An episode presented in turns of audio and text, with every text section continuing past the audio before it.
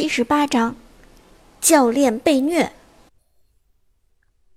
韩信虽然一身都是位移，但交出三段位移之后，还是有短暂的真空期的。一般经验老道的韩信会用一技能无情冲锋突进，开启二段之后击飞敌人打伤害，手上再留一招二技能背水一战，随时准备逃跑。以备不时之需，而董方的韩信也的确是这么做的。二技能背水一战，的确躲过了钟馗的钩子。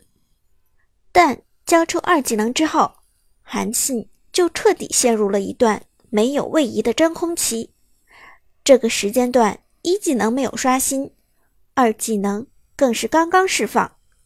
一旦再有敌人的攻击，韩信。就只能凭借两条双腿来躲避了，而偏偏这时候月下追梦的百里玄策从草丛中杀到，埋伏的地点又是无懈可击的隐蔽位置。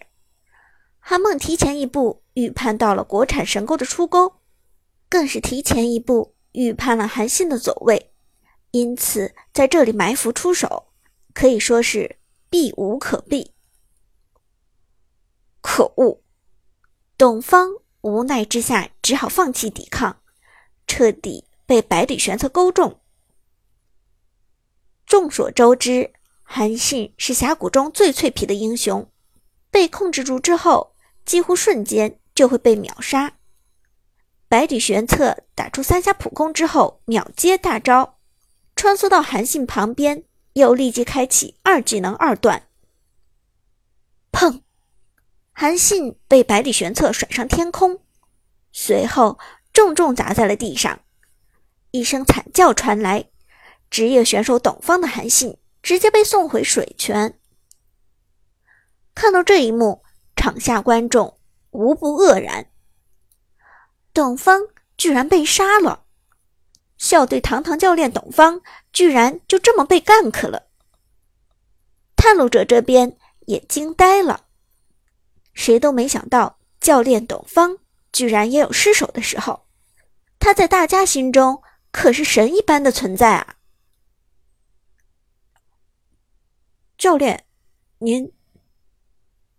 队长陈默然不知道说什么好了，呆呆的回头看着董方道：“董方的表情也很尴尬，他也没有想到。”对面 S 六钟馗和百里玄策的配合居然如此默契，大意了，我的。董方坦然承认错误。对面的钟馗太风骚了，一定要限制他的游走，否则他对我们的杀伤力极大。而董方这句话还没说完，S 六的国产神钩钟馗又开始在公屏上挑衅。韩信，听说你是职业玩家，你这个职业玩家也不怎么样啊！你看看我这个钟馗是不是也能打职业了？虐杀你简直轻松加愉快！董方脸色一变，皱眉骂道：“这个神经病真是病的不轻。”陈默然也觉得很尴尬，低声说道：“教练。”你要不然把局内聊天关闭了吧，免得受他影响。不用，我看他能嚣张到什么时候。董方冷笑着说：“他毕竟有着职业选手的素养，还不至于被这种挑衅搞得心态爆炸。”然而，董方的心态没有爆炸，坐在前排的边荣华心态却早已经爆炸了。这个 S 六战队。真是一群乌合之众，一点竞技精神都没有。打比赛本来就是友谊第一，比赛第二，他们却是一身戾气，真让人瞧不起。边主任气得满脸通红，对旁边的校长吐槽道：“校长也觉得 S 六的国产神钩实在有些过分，再加上他居然公然在大家面前出言不逊。”可决赛已经打响，临时制止已经来不及了。究其原因，还是边荣华临时决定可以请外援惹出的乱子。边主任，咱们原本的规则制定的好好的，为什么要临时更改规则？我看这些乌合之众都是因为你修改规则，所以才能浑水摸鱼加进来的。这，边主任一脸尴尬。他原本还自以为聪明的办法，没想到却是搬起石头砸了自己的脚丫子。现在面对校长的质问，他立即哑口无言。支吾了一会儿，边主任这才勉强解释道。我也想给一些优秀人才机会，让他们也来感受一下电竞的乐趣嘛。校长冷哼一声：“真的只有这么简单？”边主任额头上冷汗都渗出来了，但还是厚着脸皮点头道：“真的是这么简单，我是求贤若渴啊。”话说到这里，现场观众们忽然惊呼起来。只见上路的战士刘备直接冲进敌方野区，将正在打红 buff 的狄仁杰和牛魔抓了个正着。二技能身先士卒开启，苏哲的刘备直接将狄仁杰和牛魔顶进 buff 坑深处。这一招可谓是神来之笔，让两个人无处可逃。贴脸攻击的刘备伤害极高。被动触发的中央两颗子弹产生暴击效果，打出高额伤害。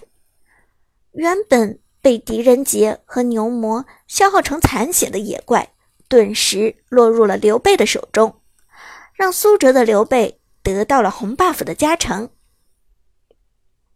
不愧是王牌打野，这刘备清野的速度还真的很快。苏哲轻轻一笑，手中刘备。毫不留情的顶了上去。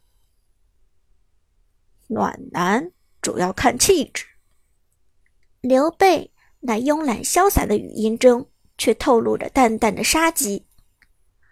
危急关头，牛魔连忙用一招横行霸道冲上来顶起刘备，并且交出召唤师技能眩晕，想要帮狄仁杰控住敌人。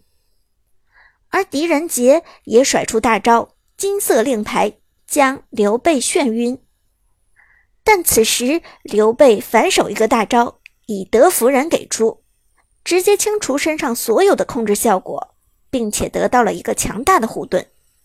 接下来仁德一枪毫不留情的发动，瞬间将狄仁杰打成残血。无奈之下，狄仁杰只好交出闪现，穿墙逃走。但刘备马上也交出闪现跟上，贴脸肉搏，结果不言自明。刘备击杀狄仁杰，在带着红 buff 的刘备面前，狄仁杰想跑都跑不掉。靠！狄仁杰郁闷的摔下了手机。老子这场比赛一个红 buff 都没有拿到过。而就在此时。中路的法师诸葛亮已经及时赶过来救援了，位移技能穿过刘备，打出被动法球效果。随后诸葛亮又立即给出一技能打伤害，但此时刘备的大招以德服人提供的护盾尚未破除，因此对诸葛亮的连招并不惧惮。二技能身先士卒，冷却刷新，刘备。再次毫不留情地朝着诸葛亮贴了上去，双重射击提供高额伤害，眼看着诸葛亮也已经残血了，不行，我得走。诸葛亮意识到自己不是贴脸三枪刘备的对手，赶紧以一招位移技能穿梭离开。然而，就在诸葛亮落地的瞬间。忽然，一条锁链从不远处的草丛中探出。垃圾就该待在垃圾桶里。钟馗那空旷的、带着回响的语音响起，国产神钩又来了。这个等级的钩子伤害已经非常可观，远距离命中诸葛亮之后，直接将其收割。钟馗击杀诸葛亮，国产神钩再次打出亮眼操作。我靠了！诸葛亮气得满脸通红，咬牙切齿的骂道：“谁给我限制一下这个倒霉催的钟馗！”狄仁杰摊了摊手：“我没办法，我还被他弄得生不如死呢。”队长陈默然无奈说道。不是说过要注意走位的吗？他每次都在我位移落地的时候出钩，这让我怎么躲得过去啊？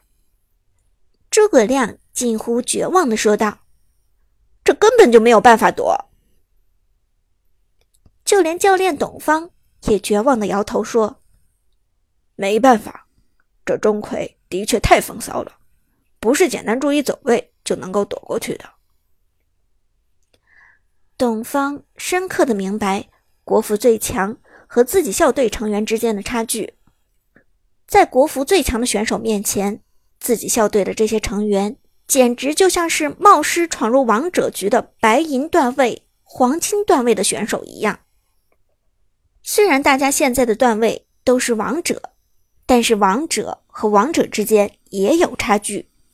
这一场比赛，双方的实力差距太悬殊了。而与此同时，下路的凯和程咬金也开始正面冲突起来。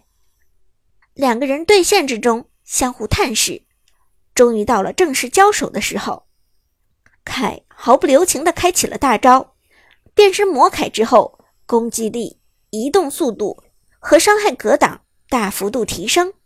这个状态可以持续整整八秒，也就是说，这八秒之中，魔凯几乎是无敌的。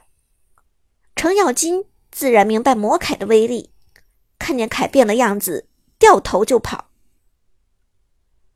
算你厉害，爷爷先躲一会儿。